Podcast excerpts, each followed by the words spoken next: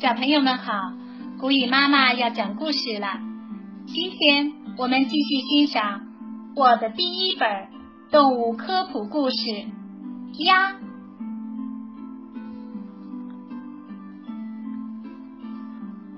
库恩先生的农场前面有个小池塘，池塘里天天响着一片欢快的嘎嘎声，因为鸭子和鹅常常在这里聚会，周围的青蛙也经常跑来凑热闹。他们在池塘里打水花、游泳、扎猛子，十分快活。小鸭瓦特。已经是真正的游泳健将了。然而，那年春季的一天，这天许多野鸭排成长长的队伍，从农场上空飞过去。瓦特很惊讶：“鸭子也能飞吗？”“它们是野鸭。”老鸭阿瑟解释说：“它们每年春天往北飞。”秋天往南飞，这么说我也能飞，我也能飞呀！小鸭想到。从那天起，马特变得怪怪的。去池塘里玩水吧，妈妈对他说。不去，小鸭回答。我想飞。马特从此不再游泳，也不再和他的兄弟们。潜到水底下去玩，而是从早到晚站在池塘中央的一块大石头上，仰着脑袋，扑打着翅膀。这年夏天，马特和他的兄弟们又长大了一些。一天早上，昆太太把他们一个个抓过来，咔嚓咔嚓，剪掉了他们翅膀上的羽毛。然后放回池塘，瓦特躲进了芦苇丛。他的翅膀长得可丰满了，正准备去旅行呢。想碰他的翅膀，没门儿。秋季到了，一天晚上，瓦特正望着夜空中的云朵出神，一阵叫声从远处传来，打破了夜晚的宁静。哇哇！一群野鸭从天上飞过，飞得很高，是飞起来的时候了。瓦特悄悄地穿过农场的院子，农场旁边的小路是他起飞的跑道。瓦特开始拍打着翅膀往前跑，啪嗒，他在一块石头上绊了一跤，再重来。他重新往前冲，太好了，我飞起来了！马特大喊：“多幸福啊！”呵呵，飞行和游泳一样容易呀。只是野鸭们已经飞远了，听不到它的叫声了。我永远都赶不上它们了，马特伤心的想到。它艰难的拍打着翅膀向前飞，风刮得很厉害，接着又下起雨来。啊，完了！马特在黑夜里晕头转向，得赶紧找一个地方躲一躲雨。忽然，在两块云之间，马特看见了一个被月光照亮的池塘，他精疲力尽的在那里停下来。并且很快就睡着了。快醒醒，懒家伙！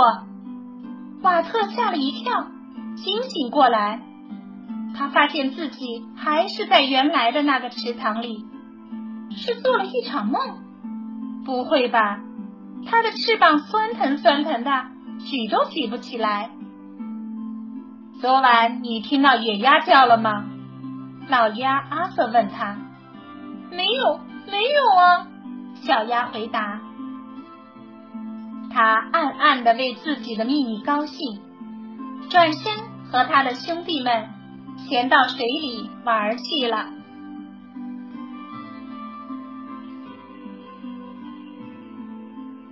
你了解野鸭吗？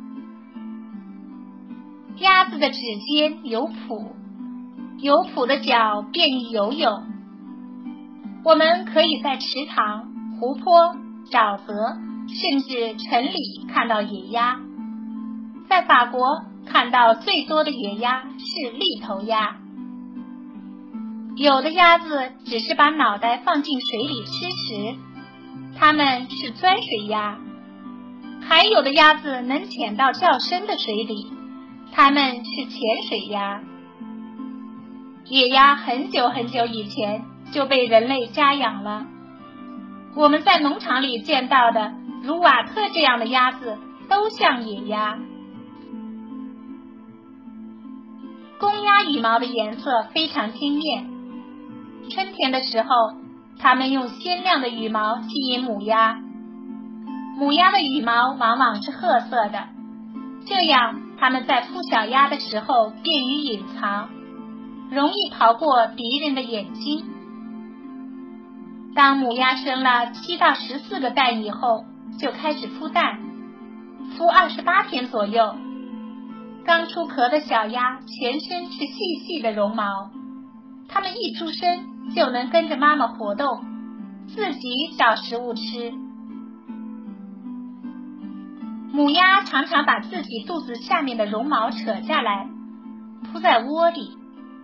有些品种的鸭子绒毛非常柔软，非常暖和，被人们用来做成垫子和褥子。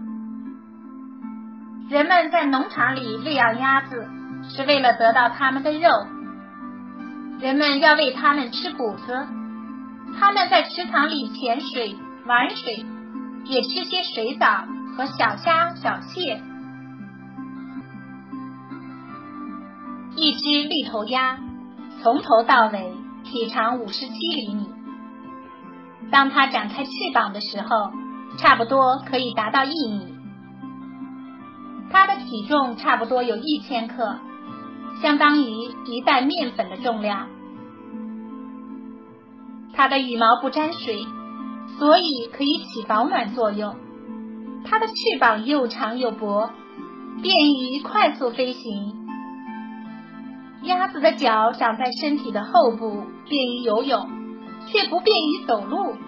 它走起路来摇摇摆摆的，抬着头，要不就会往前面倒下去了。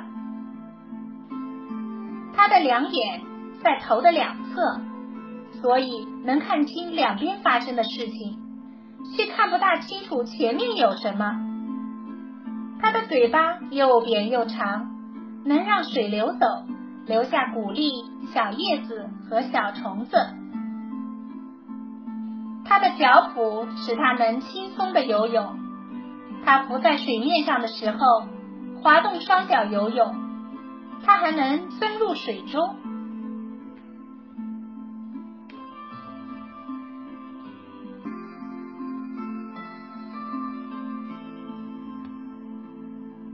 鸭的亲戚，世界上鸭的品种很多，由人类饲养的称为家鸭，它们有很多亲戚。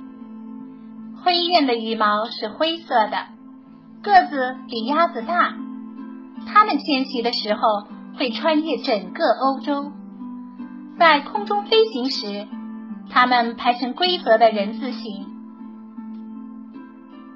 绒鸭。是生活在寒带的一种鸭子，冬天它们在海上集合成为群体，因为聚在一起发出的热气不容易散发，所以它们游泳生活的那部分海水不结冰。母绒鸭的绒毛非常柔软。背龙冠鸭比一般鸭子大。它生活在海边沙丘上。母冠鸭喜欢选择野兔的窝下蛋。鸳鸯非常漂亮，羽毛是彩色的。它们来自亚洲，它们因为很美而被人们圈养。我们在公园的湖面上经常看到它们。加拿大黑雁是一种大型水鸟。生活在北美。我们能在田野的池塘里和城里公园的水面上看到它们。现在，北欧也能见到加拿大黑雁，它们是从北美引进来的。大天鹅的体型特别大，而且有长颈。天鹅不允许其他鸟类来到它们的窝边。公天鹅在驱赶不速之客时，会展开它的羽毛，十分好看。